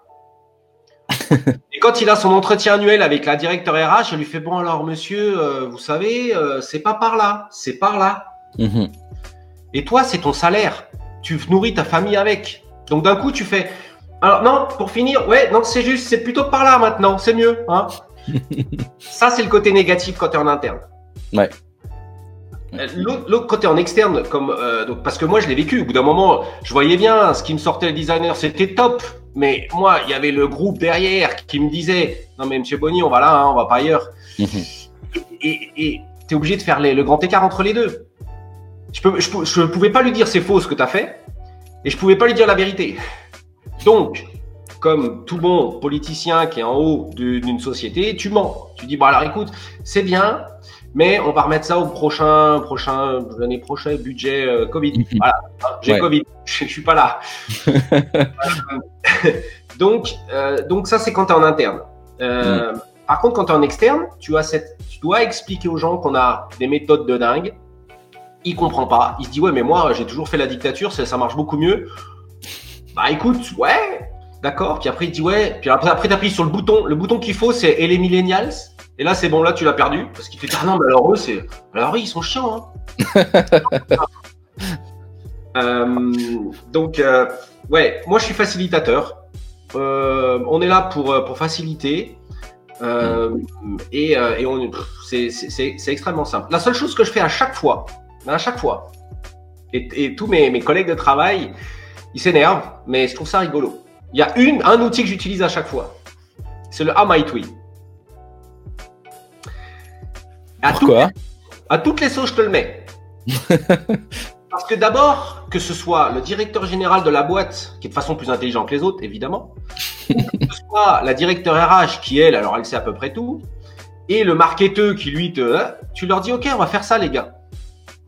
Et, ils rigolent. Ouais, on va faire une phrase. Eh, le vieux là, il va se calmer. Bah, au bout de 10 minutes, ils sont tous calmés. Bah, alors tous. le, directeur général, plus intelligent que les autres, la DRH qui connaît euh, toute la PNL et compagnie, et le marketeur, là, tu les mets tous d'accord. et c'est un, petit exemple. Enfin, c'est pas une méthode de dingue, hein, on n'est pas. Mm. même avant de commencer un. Et, et, et, là, et là, et là d'un coup, ils te disent Ah non, c'est. C'est quoi votre truc là? On a juste fait une phrase, hein Mhm. Trois éléments dans une phrase, mec. On n'a pas fait un truc compliqué. Donc, donc c'est ça. C'est, mhm. t'as le côté en interne, c'est cool parce que tu as une légitimité. De l'autre, euh, bah, tu peux être un peu manipulé des fois. D'accord Si tu rentres pas trop dans le truc qu'il faudrait. Et quand tu es en externe, alors tu peux te permettre plus de choses. Par contre, tu as, un acte de force à faire pour expliquer pourquoi est-ce que c'est bien d'utiliser euh, plutôt une méthode agile que euh, que qui, est, vieux et qui, ne marche plus. quoi. Mhm. Par contre, ce que je remarque aujourd'hui, donc là aujourd'hui, c'est que le Covid, alors il a plein de côtés négatifs, mais on va pas en parler les deux. le Covid pour pour la communauté design, je pense qu'il nous qu'il nous aide énormément. Ok. Puisque maintenant on parle de résilience, ça tire la rigueur. On mhm. parle de Alors là, il faut être agile, il faut être truc. Et là, alors là, t'as plus besoin. D'un coup, t'as plus besoin d'expliquer. ah non, mais monsieur Bonnier, vous avez raison, il faut qu'on devienne agile. Ah, on parlait de changement de contexte pour changer les comportements. Je pense que c'est un exemple. Euh, tu as raison. C'est ça. les, les, les, gens se rendent compte qu'ils ne peuvent pas euh, ignorer. Euh, parce que ça, c'est aussi, une, aussi une réalité dans les organisations. Hein. c'est que, des fois, c'est plus facile d'ignorer certaines choses, quoi, certains problèmes. Ou... Exactement. Et, et, ça énerve aussi, je pense que. Et c'est un peu la, problématique de travailler en interne, je pense aussi, c'est que euh, tout d'un coup, on peut mettre le doigt sur un truc vrai. Oui. Mais c'est pas forcément bien en soi que ça soit vrai. Euh, et, on va titiller peut-être, euh, on va remuer un couteau dans, une plaie que tout le monde sait qu'elle existe. Et, et, du coup, on se, en fait, on se ferme les portes d'une opportunité de réellement pousser vers du changement parce qu'on dit regardez là, il y a un, y a un gros problème. C'est juste. Et, euh, les gens font hein quoi, hein quoi, euh, parce que parce que d'autres s'y sont peut-être frottés avant. Il y a aussi des cicatrices. Hein. Moi, je vois, je vois aussi, il y, a, des fois eu des passages de. On parlait de consultants, qu'il faut pas utiliser ce terme-là, mais justement, il y a des, consultants qui sont venus, qui ont vendu la méthode euh, miracle X ou Y, et puis et puis ça d'un point de vue méthodologique, ça a fonctionné. D'un point de vue euh, efficacité, euh, ça n'a pas fonctionné. Et, euh, et les gens sont restés avec un arrière-goût amer dans la, dans, la, bouche en voyant que le problème est toujours là. Des fois même, il a empiré. Et, et vaut mieux fermer les, fermer les yeux sur le fait qu'il existe plutôt que, que d'essayer de résoudre. je simplifie énormément, hein, bien sûr. Je, je dis pas que tout le monde est là à ignorer qu'il y a des problèmes, mais, mais, mais... des fois, c'est un peu la perception qu'on peut avoir. Quoi. C'est... Exactement. Et, tu dirais que c'est mieux d'être en externe pour, euh, dans un sens, pouvoir aborder ce genre de problématique parce que on va pouvoir aborder la chose d'un autre angle ou euh, dans le sens où on est un peu euh, nécessairement bloqué quand on est en interne pour certaines choses ou c'est pas forcément une, réalité. Non, là non plus, j'ai pas une réponse, je peux pas donner une réponse toute, toute faite. Euh, après, c'est aussi quel type de personne tu es. Si, si tu es un designer et puis que tu veux, tu veux être dans une structure, tu as besoin d'avoir une structure au-dessus de toi et puis tu te sens mieux comme ça, bah alors il vaut mieux être en interne. Maintenant, mhm. si tu préfères un peu faire euh, du freestyle et puis te dire, OK, là, je vais pouvoir essayer quelque chose d'autre que j'aurais pas pu essayer, euh, bah, c'est mieux d'être en, en, externe. Par contre, quand on est en externe, tu dois, tu dois, bah, tu dois avoir des mandats et tu dois assurer, assurer tes revenus. Mhm on en revient toujours. C'est un être humain qui est, qui, est là et doit, qui doit gérer, qui doit savoir qu'est-ce qu'il fait.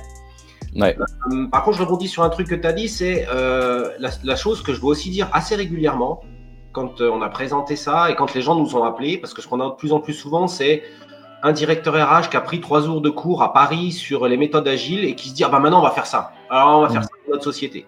Mm. Et euh, donc, tu te dis, bon, d'accord, tu arrives. Et la seule chose que je dois répéter, c'est nous ne sommes pas des magiciens, monsieur.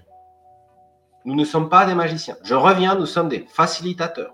Mhm. C'est-à-dire que le consultant qui va vous dire, qui va vous faire la messe et qui va vous dire, il n'y a que cette loi, il y a ce truc-là, ben, c'est normal. Sa boîte, ils ont dû acheter des licences pour ça. Donc, il va te, il va te dire que c'est la meilleure méthode. euh, mais non, c'est pas ça le délire. Le délire, c'est, euh, on n'est pas des magiciens. Et nous, mhm. on doit aussi être capable de dire, on doit être capable de dire en tant que, facilitateur, designer, c'est ah bah écoutez, ça fait deux mois qu'on travaille avec une méthode et tout, bah je me suis planté. Je me suis trompé. Euh, j'ai vu la limite parce que telle et telle raison, euh, ça marche pas. On mhm. euh, on peut pas le faire comme ça. Mhm. et, des fois, c'est des choses extrêmement euh, simples qu'on n'a pas vues au départ. Et, et, ouais, mon, associé l'a fait sur un gros, un gros contrat qu'on avait à, dans le canton de Genève. Et en plein milieu de la séance, il fait Bon, bah, je me suis trompé, il faut qu'on recommence à zéro. Et moi, j'étais là, j'ai fait Ah, bah là, bah, bah, euh, ben, je vais manger McDo à midi, hein, parce que là. Euh, qu'est-ce qu'il a fait? Je lui ai dit de pas prendre de la drogue quand il vient au boulot. Mais il avait raison. Et aujourd'hui, on a gagné ce, ce client qui est très fidèle. Parce qu'il nous a dit c'est la première fois qu'on a vu un jeune de 30 ans qui a le courage, on va dire ça comme ça, de dire je me suis trompé devant tout le monde. Mm. Et il y avait le conseil d'administration avec des gars 40 et plus qui auraient pu le fustiger. Non mais vous croyez qu'on a payé pourquoi là? Pour, pour, pour, écouter vos conneries Non, Il a eu le courage de le faire. Et même moi, hein, j'ai un peu, j'ai un peu flippé. il a fait. Et aujourd'hui, on a ce client très fidèle qui reste. Hmm. Donc, donc c'est vraiment, on est toujours dans la gestion de l'humain. Oui. Oui. Et c'est, alors c'est, super intéressant ce que tu dis. Moi, je, je, je, je, pense que je suis assez comme toi. Je, je, me bats régulièrement contre euh, des idées préconçues que euh, voilà, il y a une méthode à la mode en ce moment, euh, X ou Y, et on va l'avoir à toutes les sauces, partout, même des gens qui la réinventent en disant méthode X euh, euh, pour le, je sais pas, pour euh, les process RH, méthode X euh, pour la méthode, pour les process de développement d'intelligence artificielle, etc., etc. On va avoir la même, la même variante de la méthode d'appliquer à, peu près à tous les domaines. Et, et on me dit, ouais, quoi, tu utilises pas cette méthode, tu utilises pas ci, tu utilises pas ça je dis, mais c'est pas. c'est En fait, les méthodes, elles, elles sont pas absolument justes ou absolument fausses. Elles sont contextuellement justes ou contextuellement fausses. Et ça, c'est tellement difficile euh, à, faire comprendre. Et le pire, c'est que derrière, on a aussi des gens qui, on les a, on, on leur a vendu euh, du rêve avec une méthode. C'est ça. Euh, et comme tu dis, ils ont fait une formation de trois jours quelque part, deux jours par-ci, deux jours par-là sur un truc.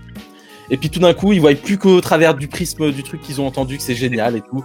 Parce qu'on leur a donné les exemples qui vont bien. De chez Google, ça marche comme si. Chez Amazon, ils font comme ça. Et... Oui, mais chez Google et Amazon, ils utilisent 12 000 méthodes tous les jours, différentes. Et ils ont un autre contexte. Ils ont un autre contexte. Je veux dire, c'est déjà des boîtes qui ont réussi. Euh, ils pourraient demain utiliser la méthode la plus pourrie du monde. C'est pas ça qui ferait qu'ils perdraient des milliards d'un coup, quoi. Euh, donc, donc euh, la, réalité, c'est ça. Et, le problème, c'est qu'on a des, on a des gens, soit qui sont dans l'attente qu'on leur donne la méthode X, qu'on a, que tout le monde a prouvé que ça marchait, hein, bien sûr. Et euh, soit il y a des gens qui ont dit ah mais regarde ça marche partout, alors il faut qu'on utilise ça.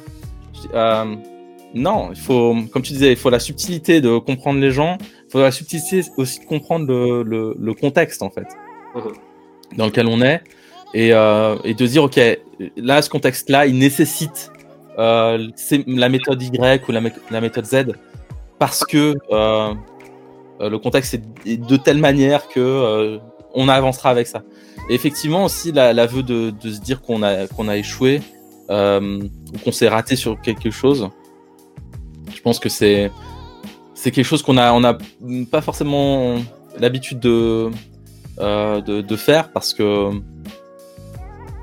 euh, parce que il y a derrière aussi, il y a une telle pression de résultats, en fait, de, euh, que des fois on se dit euh, si, si, si, ça échoue, c'est, ça passe ou ça casse, quoi. Un peu, c'est un peu ça l'approche. Alors que la plupart du temps, on, le, on se dit en fait, on est tous un peu là pour apprendre parce que tous les contextes sont un peu différents.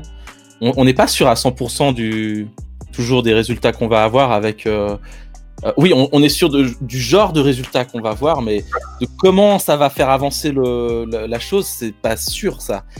D'où on va aller à partir de là. Exactement. Mais par contre, le, message que je donne en tant que vétéran aux jeunes designers, c'est la différence entre un designer, entre un facilitateur, entre quelqu'un qui utilise des méthodes agiles et quelqu'un qui est dans la old economy et qui travaille à l'ancienne, mhm. c'est que nous, on doit pouvoir dire qu'on s'est trompé.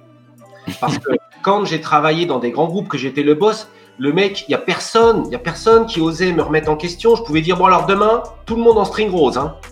Oui, Monsieur Bonnier, on se met tous en string rose. personne qui a remis ça en cause. Euh, et, c'est complètement faux. Donc ça veut dire que nous, enfin, je pense que dans la communauté des designers, on doit être capable, c'est notre force et c'est la grande différence avec les gens qui fonctionnent en cluster et qui sont, qui sont avec leur cravate et qui sont là et moi je suis le boss et j'ai fait ci, j'ai fait ça, j'ai tant de diplômes, machin. Ok, mais nom de bleu, mais non, mais c'est pas possible. L'erreur fait partie de la vie, l'erreur fait partie de tous les process. Et c'est grâce à ça qu'on apprend. Et en mathématiques, on apprend grâce aux erreurs. Mhm. Même en mathématiques. Mhm. le message que je peux donner à la communauté qui nous regarde aujourd'hui, c'est vraiment soyons euh, les premiers à dire ah bah là je me suis planté. Par contre, par contre, j'ai la solution. Parce que là je te viens aujourd'hui, je te dis que je me suis planté, mais j'ai réfléchi, donc j'ai réanalysé tout le process et j'ai dû travailler deux fois plus que toi. Parce que j'ai réanalysé le process et maintenant je te propose ça, ça et ça en fonction de l'erreur que j'ai faite. Si tu viens comme ça, ça marche. Et je pense que c'est notre devoir de faire ça parce que c'est nous qui avons les méthodes. Par contre, si tu viens, tu dois, je me suis planté. Bon, on va au bar. Voilà, ça va pas le jouer. on fait quoi maintenant? Tu regardes tout le monde, on s'est trompé, on fait quoi maintenant? non, ça. Mais, mais si tu le fais comme ça, et ça, c'est grâce à nos méthodes et grâce à la façon dont on, on, a cette, cette, possibilité de réfléchir, mm-hmm. que je pense qu'il faut qu'on fasse ça. Et qu'on doit être les premiers à faire ça dans le monde du business. Ouais. C'est vraiment euh, le conseil du vétéran du jour. Si, tu arrivais juste à nous donner, je trouve c'est super intéressant. C'est vrai qu'on en a pas beaucoup parlé. Tu, nous as parlé de ton expérience dans le business en général, mais euh, c'est vrai que c'est un, point, je pense, super intéressant que euh, qu'on n'a pas toujours comme retour. Euh, euh tu as de l'expérience comme voilà, tu as été patron d'entreprise. Peut-être nous expliquer bah, comment c'était justement cette expérience-là? Qu'est-ce que tu as appris? Qu'est-ce que tu as trouvé qui était bien? Qu'est-ce que tu as trouvé qui était qui pas bien? Qu'est-ce que voilà, peut-être ce genre de, retour d'expérience. Et puis, qu'est-ce qui a fait que tu as switché en fait? Magnifique. Donc je suis désolé pour cette euh, petite interruption, on fait, euh, on a eu un petit problème d'enregistrement, euh, mais je, voilà, on va, on va raccorder ça au, au montage, hein, bien sûr.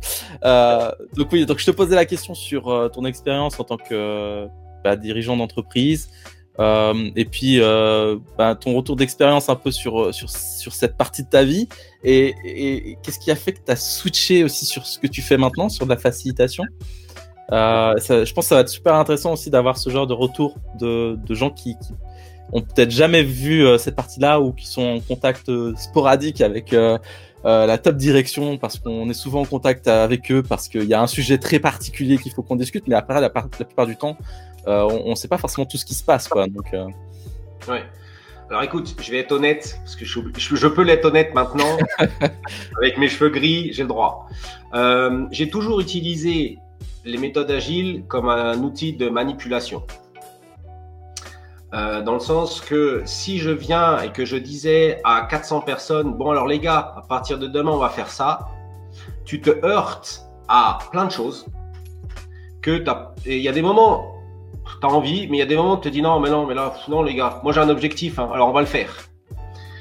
Et donc, qu'est-ce que tu fais? Tu dis bon, euh, bah, viens ici, toi, jeune homme, là, viens ici, viens ici, là. Allez.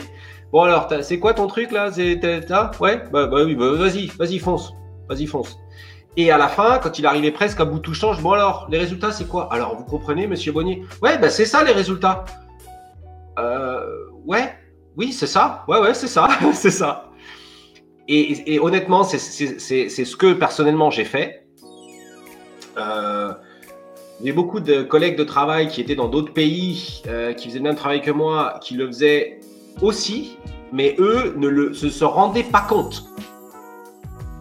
Moi, j'ai réussi un moment à prendre de, la distance avec ça en me disant, bon, ok, alors Stéphane, tu es conscient que tu utilises ça, tu es conscient que tu utilises cet outil et comment tu l'utilises? Euh, j'ai eu cette chance d'avoir ce recul mais j'ai plein de collègues de travail euh, qui étaient aussi dans des grands groupes, mais peut-être euh, dans, le reste de l'Europe.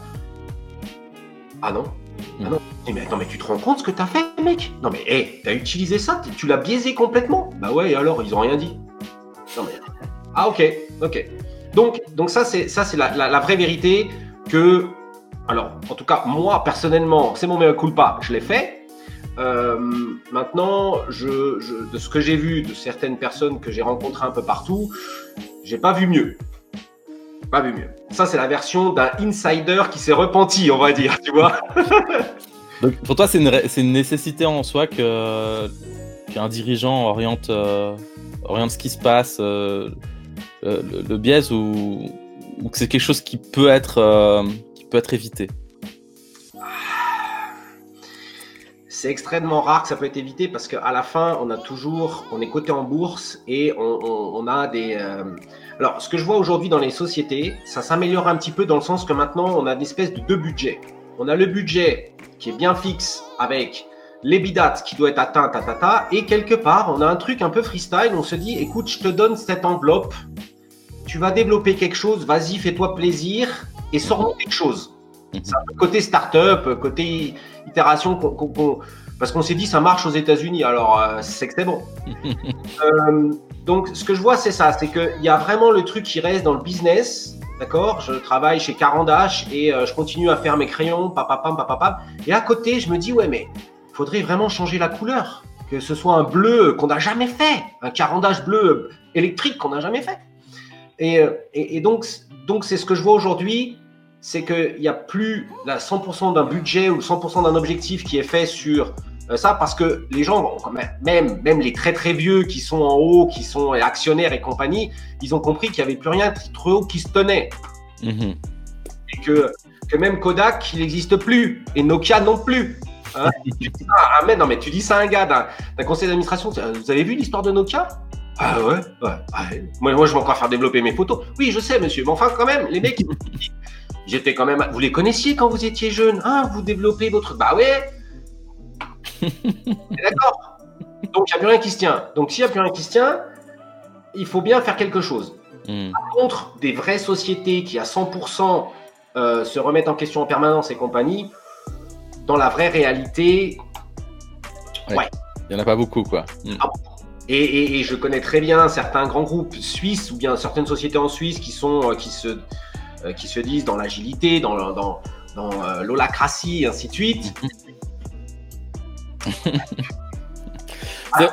Il y a une réalité malheureuse de. Exactement. Les, les, budgets, enfin, comment ça marche en fait, le, modèle euh, à l'interne d'une entreprise euh, n'est pas conçu pour euh, ce que ce qu'on appelle l'agilité organisationnelle. parce qu'on a des objectifs, on a un budget qui est attribué pour une année. La plupart du temps, ça marche comme ça dans la plupart des entreprises dans lesquelles j'ai travaillé. Les budgets sont annuels. les objectifs sont annuels aussi. Euh, et, même quand parce qu'après ils divisent ça en sur des petites, plus petites périodes, blablabla, pour se donner l'impression qu'on est euh, qu'on est agile justement. Mais ça reste ça, ça reste une impression d'agilité parce que comme on a coupé ça en petits morceaux, on a l'impression qu'on a plus de flexibilité sur le moment. Mais ça marche qu'à pour terme en réalité, ce, ce, genre de choses. Au final, à la fin, on a toujours un budget, on a toujours un budget annuel, et il y a personne qui sera prêt au-dessus à dire euh, faites ce que vous voulez pendant pendant trois mois, euh, vous avez carte blanche. Ça, ça, ça, enfin, ça, existe peut-être, je dis pas que ça n'existe pas, mais c'est extrêmement rare que ça se produise comme ça. Exactement. Ce que, ce que moi j'ai fait, alors j'ai aussi des fois fait des trucs un peu, un peu plus intelligents. Euh, ce que j'ai fait une fois, j'ai menti au CFO et j'ai pris un budget qui était alloué pour faire une campagne euh, euh, publicitaire ou je sais plus quoi. Et j'ai pris cet argent et j'avais pris deux, deux designers. Mhm. Et j'ai rien dit à personne. Je leur avais pris des bureaux pas dans la boîte, mais à l'extérieur, dans un espace de coworking. J'ai tout externalisé. Et à la fin, quand les résultats avaient doublé, le big boss, je suis allé à Bruxelles au, truc des, big boss. Vous avez fait comment, monsieur Bonnier Ah, bah ça, je ne vous le dirai pas. Ça, c'est ma source personnelle. Et le soir, au repas, euh, où tu as tous les big boss, où tu vas manger autour de table, il me dit Venez ici, monsieur Bonnier. Comment vous avez fait? Parce que moi, je veux le scaler sur tout le groupe. Et là, j'ai sorti la bobine et je lui ai dit, écoute, voilà, j'ai fait ça. Mais si je t'avais dit en amont que je veux un budget pour payer deux mecs pendant six mois, plus encore leur espace de coworking, les outils qu'ils avaient besoin et tout machin, tu m'aurais fait quoi? M'aurais dit Stéphane, le retour sur investissement, il est où? Tu l'as calculé? Hmm. Là, je l'ai fait, j'ai menti, mais menti de façon, on va dire, pondérée, parce que je savais quel était mon objectif à la fin, et j'ai eu la chance de réussir. Mais et là, là d'un coup, je suis devenu le dieu des méthodes agiles dans un grand groupe où ils se sont dit, ah bah, il faut faire ce qu'il a fait, lui. Hein. Mais c'est juste parce qu'il y avait le résultat. Le même cas de figure, et je me serais planté, le, enfin, je me serais planté, le, le concept n'aurait pas marché, eh ben, j'étais, j'étais mort. J'étais mort. Mais attendez, monsieur Bonnier, vous nous avez menti. Vous avez pris le budget publicité pour aller faire ça. et, vous connaissez les mecs. Et ainsi de suite. Mais c'est, j'aurais terminé en pugilat. Alors, mm vu que j'ai réussi, d'un coup, il y a. J'ai dit, hein, je vous ai menti, mais il n'y a personne qui m'a. vu que le business avait doublé, il n'y a personne qui m'a attaqué sur le fait que j'ai menti. Mhm. J'aurais planté le truc, ah bah là, il m'aurait, suivi au tribunal. Il m'aurait dit, ah, M. Bonnier, on peut pas mentir, vous êtes, vous êtes le big boss, c'est quoi cette histoire? Ouais, enfin, ça serait, si ça se serait vu, hein, bien sûr, parce qu'il y a aussi. Euh, ah oui. Oui, j'aurais pu aussi continuer à le cacher, évidemment. Mais, mais cette anecdote, elle est extrêmement représentative. C'est que je l'ai aussi fait, ça a marché. Et quelque part, c'est aussi toujours le contexte. J'ai eu la chance que j'ai pris ces deux jeunes, j'ai pris ça. Et ça a bien marché, mais imagine-toi que ça marchait pas. Mhm. Euh, et, et c'est ça, c'est pour ça que c'est toujours une histoire d'êtres humains qui sont là en interaction les uns avec les autres et euh, qu'il faut qu'il faut gérer quoi. Mhm. Mais, mais voilà. Le risque, pardon, le risque avec avec avec euh, ce que je vois avec euh, avec ça et moi c'est ce que j'ai pu constater aussi dans, dans beaucoup de d'entreprises, de grands groupes et tout ça, c'est quand un petit truc comme ça là, a marché, comme tu disais ils veulent le scaler. Ouais. Euh, et il y a tout ce ce concept de business case. Mhm. tu sais, euh, où, euh, où, de- ouais, où on prend un truc qui s'est passé dans un contexte donné, puis on se dit on va, la- on va le faire partout. J'ai des doutes quant à l'efficacité du scaling de, de- d'un truc très contextuel à un groupe entier. Euh, parce qu'au final, ce qui va se passer, euh, on le voit, hein, moi, un truc qui a marché à un petit endroit, on va le scaler, du coup on va lui attribuer un budget, euh, on va créer toute une structure à l'interne pour que ça se passe, on va attribuer un budget. Du coup, tout le truc du j'ai fait, j'ai fait le machin un peu comme c'est venu, il, il- il disparaît quoi. Ça devient un truc rationalisé à mort. Ouais. Et tu peux pas repro- tu peux pas garantir que ça va reproduire le, le succès que, que, que tu as eu. Et ça, c'est un truc aussi assez compliqué dans une organisation où on a besoin de planifier quand même les choses, on a besoin que les choses soient, soient, soient carrées. Et c'est pour ça on a parlé euh, pendant euh, tout notre entretien, entretien des grands groupes. Mais si je peux un peu switcher sur autre chose, c'est de dire les méthodes agiles fonctionnent mieux dans les petites sociétés que Ouais. dans les grands groupes. Euh, j'ai eu aussi la chance de travailler dans un groupe, euh, enfin un groupe, on va dire suisse, euh, très local, en Suisse romande. Alors là, par contre, à chaque fois que je venais avec un truc, le, vieux patriarche à qui appartenait la société, il était friand. Allez-y, monsieur Bonnier, vous me tenez au courant. Allez-y, vous me tenez au courant. Et, tu lui faisais un rapport, hein, c'est un dimanche matin, tu allais, prendre le petit-déj avec lui. Ou alors on en est là, on en est là. Écoutez, là, on s'est planté. Ouais, mais allez-y, monsieur Bonnier.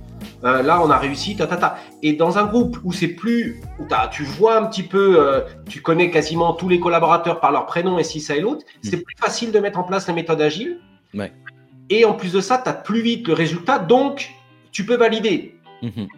Et c'est ça qui est cool. Donc, donc là, on a parlé des groupes, des groupes, mais dans plus la société elle est, euh, elle a une taille, on va dire, plus humaine, et plus ça marche. Ça, c'est aussi mon expérience. Mhm. Ouais. Parce qu'on est moins dans la manipulation, on est moins dans les jeux. Dans les jeux. Quand je suis allé à Bruxelles présenter euh, ce projet, le, y a- je ne sais plus dans quel pays, il y en avait un qui était hyper jaloux de moi parce que pour des raisons personnelles, je ne sais pas qu'est-ce que je lui avais fait, mais ça, ma gueule ne lui revenait pas. Il était jaloux. Le gars, il a, euh, le lendemain, il a fait que de tirer sur le projet. Tu vois, et ça c'est humain. C'est- voilà, le il est jaloux parce que parce que dans son pays ça allait moins bien qu'en Suisse et ci et ça et l'autre. Euh, Enfin, les chiffres qu'il avait, ils étaient moins. Et en plus de ça, on a fait un truc qui marchait. Oh là là, là, et c'est fini. Et donc il te torpille le projet. Et si jamais il connaît quelqu'un plus haut dans la hiérarchie parce que papa papa, eh ben le projet il est mort. Mhm. Alors que tu, tu vois, je veux dire, c'est toujours des des mélanges euh, aussi euh, politiques et compagnie dans les grands groupes que dans les petits groupes, ils peuvent pas le se permettre parce qu'il n'y a pas autant de cash flow que tu peux faire pour des projets à droite à gauche. Ouais. Euh, et ce qui fait que ce qui fait que c'est des fois plus facile d'aller évangéliser les méthodes agiles dans les petits groupes quand, tu- que, que dans les grands groupes. Ou bien dans les petites sociétés. Hein, euh. Et qu'est-ce qui qu'est-ce qui t'a fait switcher en fait de justement ton de ce de rôle de, de, de voilà de patron d'entreprise à, à Bah, ce que tu fais maintenant? Euh, la, la première chose, c'est que euh, je me suis fait licencier. Donc, euh, j'ai su que j'allais. Enfin, j'ai fait une séance avec, euh, avec euh, la personne qui, qui était pour toute l'Europe, responsable de toute l'Europe. Et on est arrivé à une discussion absurde où, euh, où la personne a dit quelque chose qui était absurde. Et là, je me suis dit, oula, bah là, je peux plus rien faire, quoi. C'est euh, là, on est, euh, bah, c'est une guerre de coq, c'est une guerre d'ego. Euh, euh, je peux rien faire. Et, et vu que j'étais jeune et un peu bête, j'ai voulu un peu rentrer dans le cadre, quoi. Mhm. Ce qu'il faut jamais faire. Et, et donc, je me suis fait licencier. Donc, j'ai eu six mois de préavis. euh, et puis après, je me suis dit, bon, ben maintenant, qu'est-ce que je fais, quoi? Soit je recontinue sur la même voie, mon dossier est très bien, hein, j'ai un CV top, euh, je continue. Je me suis dit, mais non, parce que j'ai plus envie de travailler dans, cette, dans, cette, dans ce système euh, dictatorial qui est bien maquillé dans un truc. euh, on est tous des happy. là, les, les RH, c'est plus les RH, c'est des happineurs, je sais pas quoi. non, mais attends, Mais si tu dis que tu es un appineur, c'est que tu pas happy déjà. Par, défaut, moi, j'ai pas besoin de le dire que je suis un appineur. Je suis happy. Voilà. C'est ça. Donc, donc, je me suis dit, OK, je vais plutôt essayer de, de faire. Euh, alors, c'était à la mode de faire une start-up. À 40 ans, tu dis, ouais, je peux y aller. Donc, j'y suis allé. Tu as un petit peu d'argent de côté, donc tu fais ta start-up. Et puis, euh, tu commences. Puis après, tu as la fièvre de la start-up qui commence à monter.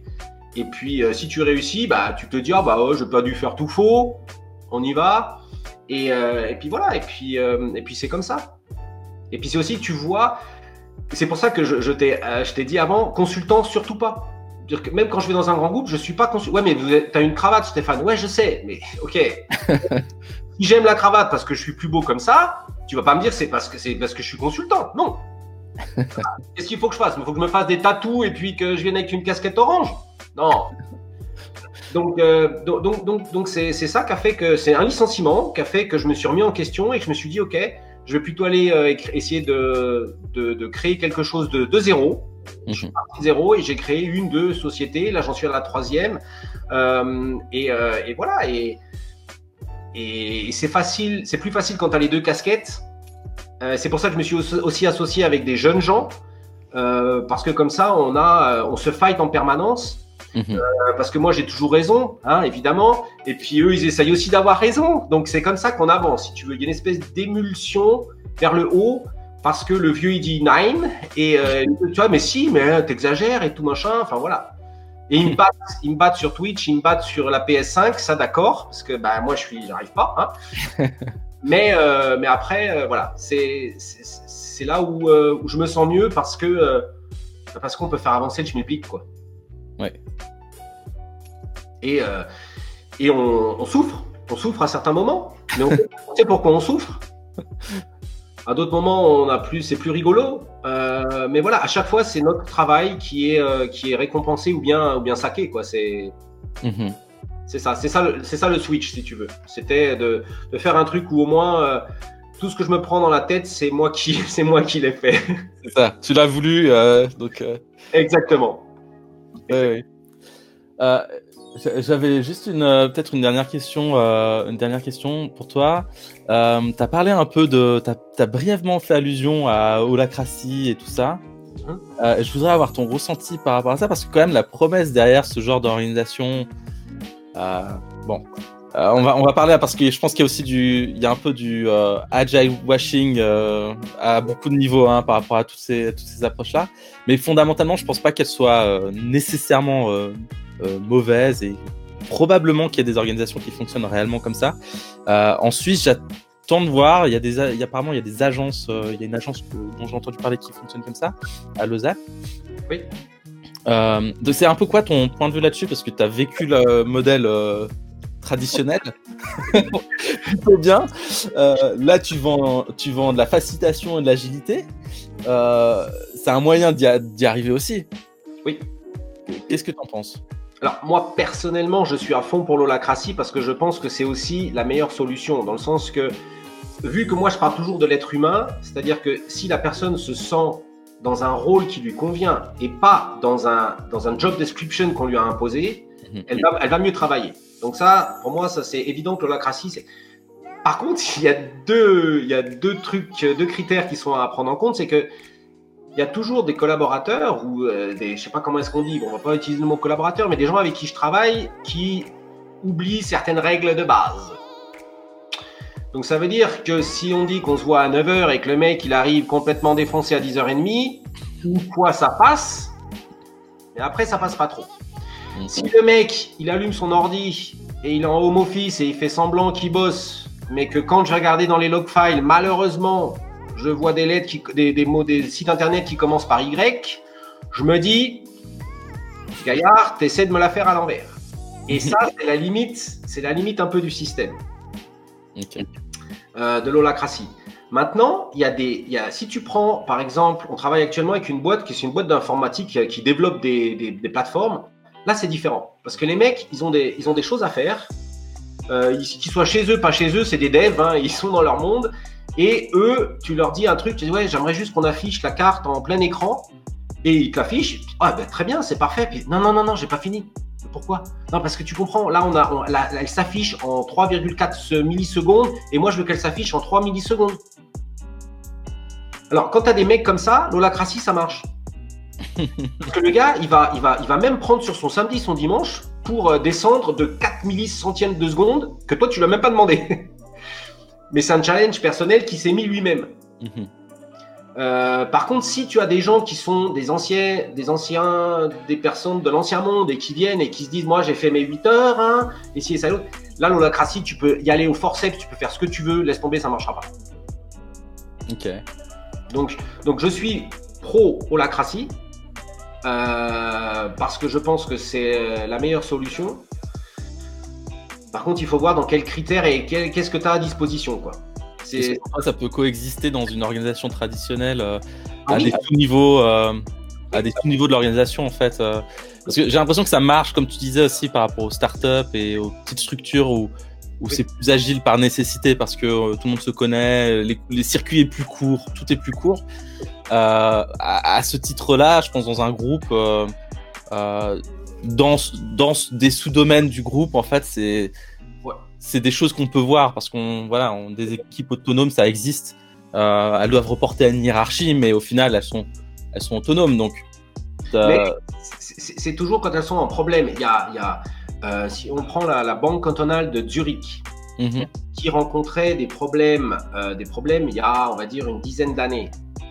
Euh, ils ont créé ça. Ils ont créé. Il y avait une banque qu'ils ont dû fermer, donc un, un bâtiment dans, où il y avait des guichets et ainsi de suite. Ils l'ont fermé ils avaient le choix de, d'en faire je sais pas quoi. Ils ont fait des, des, studios de design dedans. Donc design thinking et des services design et compagnie. Et ils ont utilisé ça. Ils ont créé une équipe sur place qui est mhm. Complètement dans la crassie. Je te parle de ça il y a 10 ans. Hein, je te parle pas il y a 2-3 mois. Et une grosse boîte, enfin une grosse boîte, un truc, un mammouth, euh, un mammouth, un, mini mammouth, euh, la banque cantonale de Zurich a fait ça. Et alors que le reste, le reste du groupe, il n'y a rien qu'à changer. Hein. Il n'y a rien qu'à changer. Le mec, il a son chauffeur, y a, on doit lui apporter le café, tatati, tatata. Mais ils avaient réussi à faire une antenne. Hmm. Euh, et aujourd'hui, ils ont trouvé un trend qui fait qu'ils sont ce qu'ils sont aujourd'hui grâce à ça. Donc même un truc, je prends cet exemple parce que c'est un truc, euh, voilà, c'est une banque et ta, ta, ta, ta, ils ont quand même réussi à le faire en, délocalisant un, petit département, en mettant un système holacratique sur ce département-là, ils l'ont fait. Donc c'est possible, c'est possible. Mais en règle générale, je reste 100% pro holacratie euh, quand le contexte le permet et quand les gens euh, sont, sont, motivés à faire avec. Ouais. Ouais. Juste, pour peut-être pour donner un peu de contexte pour ceux qui connaissent pas l'holacratie, tu arrives à expliquer en, un petit peu ce que c'est? Ouais, alors on va faire très simple, c'est que euh, contrairement à un système hiérarchique où tu as un chef, euh, tu as un boss avec, euh, avec euh, des départements en dessous, département marketing, département ressources humaines, directeur technique, tatati, tatata. Puis après, on s'organise vraiment de façon toujours un, une étape en dessous, une étape en dessous.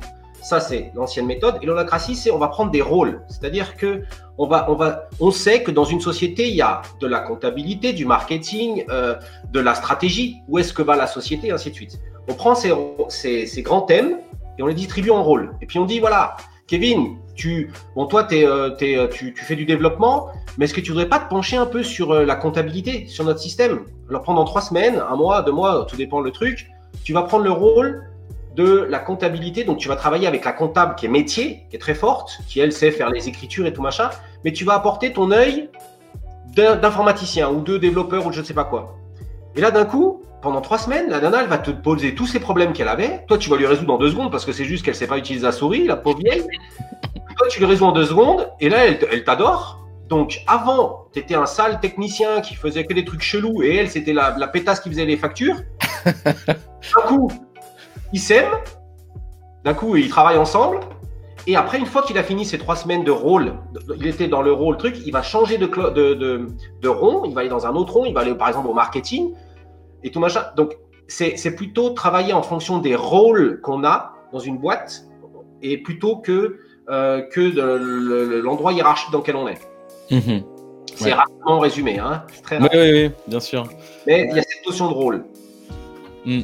Ce qui m'a fait beaucoup rire, c'est de voir euh, des exemples de, justement de, de groupes qui, qui, ont un modèle très hiérarchique, très traditionnel.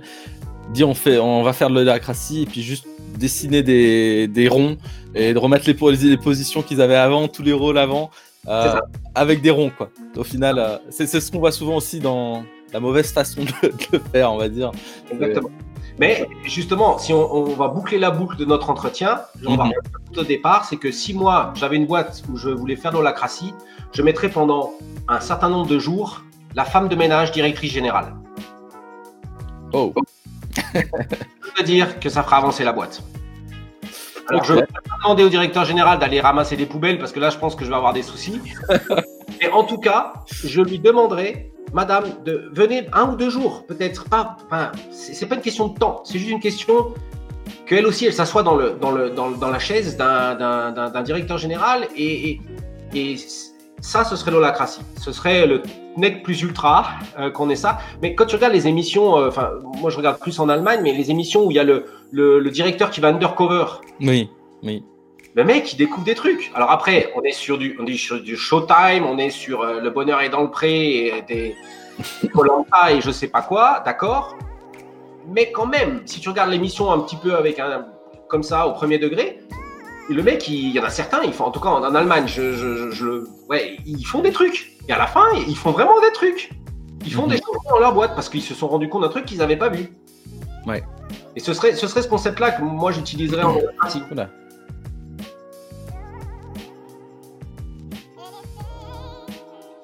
Stéphane, je t'ai perdu. Je t'avais perdu pendant. Ah ouais, c'est bon, je suis là. ouais, ouais, c'est quelque chose que je pense que, que je te rejoins entièrement sur le fait que de, justement de mettre des gens qui sont dans un contexte où ils ont leurs petites habitudes et tout ça, de leur changer de contexte. Bon, c'est ce qu'on discutait au début, c'est c'est quelque chose qui, qui, amène un nouveau regard sur, euh, sur ce qui se passe. Undercover, c'est vrai que c'est très. Enfin, en France, en tout cas, sur la, la les chaînes françaises qu'on voit, c'est assez scripté parce qu'à la fin, en gros, c'est toujours des problèmes avec des gens.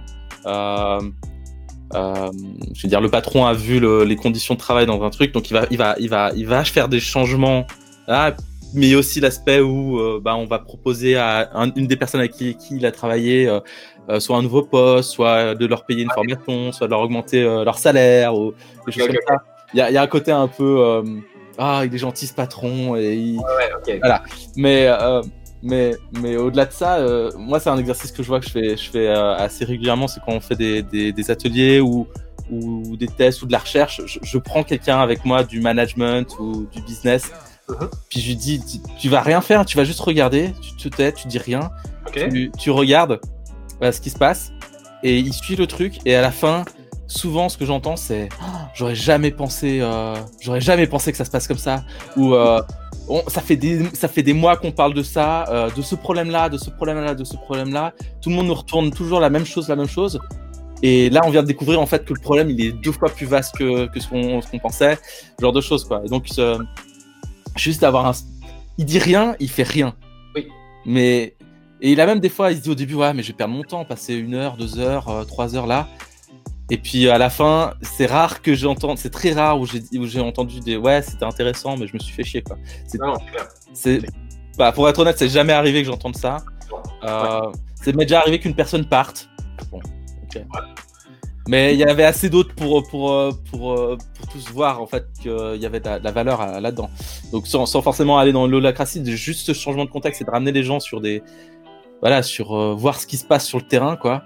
Euh, ça c'est vrai que et, et, là je rebondis aussi par rapport aux méthodes agiles, c'est que quand tu fais venir quelqu'un, tu as raison, quand tu fais venir quelqu'un et que tu lui dis voilà, le gars dans sa tête il fait oh il nous casse les pieds avec ses post-it à coller lui, euh, il, il, nous, il nous prend du payroll pour rien ce type et quand il s'assoit qui dit rien, j'ai tout, j'ai eu la même expérience que toi. Il n'y a jamais personne qui a dit, qui a critiqué. Jamais.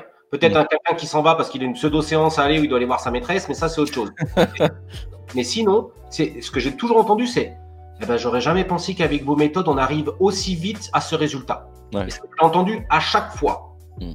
Et, que ce soit moi ou euh, des jeunes collègues qui, euh, qui c'est ça à chaque fois la même chose. Et c'est pour ça, c'est ça qu'on doit faire, c'est évangéliser nous dans ce sens-là, parce que les gens pensent qu'on est des colleurs de post-it ou des faiseurs de bonnes présentations. Mais non de bleu, c'est pas le cas. Mhm. C'est pas le cas. Euh, et, c'est ça, donc c'est à, nous de, de, faire ça et ce, ce, ce, changement de contexte ou de prendre quelqu'un qui n'a pas forcément rien à voir, ou même le plus sceptique des sceptiques, et, là, il y voit. Si, mais, et, même s'il est malhonnête, il va quand même, il va dire ouais ouais, non c'était bien. Il s'en va, mais le mec il est, tu sens que ça l'a énervé parce que c'est, tu lui as montré un truc. Ouais, ouais. Donc donc donc c'est ça qui est positif. Écoute, euh, merci beaucoup pour tous ces, ces... ouais, c'était une super discussion. Euh, ça permet vraiment, je pense, de, de voir euh, une partie du, comment dire, quand, quand on vient du domaine de, du design ou, ou aussi, je pense qu'il y a des gens qui nous écoutent qui font de la facilitation, ce genre de choses. On n'a pas toujours eu une expérience de comment ça se passe derrière. Il y a un, il y a un espèce de rideau, voilà. Il y a, les gens sont là, mais on ne sait pas toujours comment ça se passe derrière. Tu nous as donné un peu ce, voilà, ce, ce, ce tu as révélé la, la, ce qui se passe des fois derrière, euh, euh, derrière tout ça. Et je pense que c'est, c'est, c'est intéressant parce que euh, ça permet aussi de réhumaniser. Euh, c'est un truc qui est beaucoup revenu dans notre conversation. Ça a permis de réhumaniser aussi un peu les gens avec qui on, on travaille, les, les, comment ça se passe dans les, dans les entreprises. Bien sûr. Et je pense que ça, c'est, c'est important. On a besoin d'être humble. J'aime bien cette idée d'humilité par rapport à, par rapport à, ce qu'on croit. Et on a souvent des croyances par rapport aux gens avec, les qui on, avec qui on travaille. Et, euh, c'est un aspect, je pense que, je ressens énormément dans la conversation qui est vachement, vachement ressorti. Je, je sais pas si toi, tu as quelque chose que tu veux, sur lequel tu veux conclure. Euh, non, alors moi, moi ce que, ce que j'aimerais bien faire euh, dans la continuité de notre discussion d'aujourd'hui, c'est deux choses. C'est premièrement qu'on puisse euh, peut-être échanger avec d'autres personnes en live. Ça, ça pourrait être Ça, c'est la première chose. Et la deuxième chose, c'est qu'on pourrait rediscuter sur, sur une méthode particulière et, mm. euh, que c'est égal laquelle, et, euh, et puis qu'on soit peut-être un ou deux ou trois, euh, pas du même avis, parce que ce sera beaucoup plus drôle. Donc un pro design thinking, un pro service design et un pro je ne sais pas quoi, à part Scrum, il n'y a rien d'autre dans la vie. Euh, et puis qu'on qu ait une espèce de un débat euh, rigolo sur, sur ça. Ça, je pense que ce serait cool pour mm -hmm. avancer notre communauté. quoi. C'est ça, le, ce, ce, serait ça les, les, deux, les deux trucs que je trouverais cool. Ouais, c'est une bonne idée. C'est une bonne idée. merci beaucoup Stéphane. Et merci à toi. Et puis alors euh, tout bon, beaucoup de succès à tout le monde. Hein, euh, et puis euh, et puis bah ouais, à la prochaine. à la prochaine. Merci beaucoup.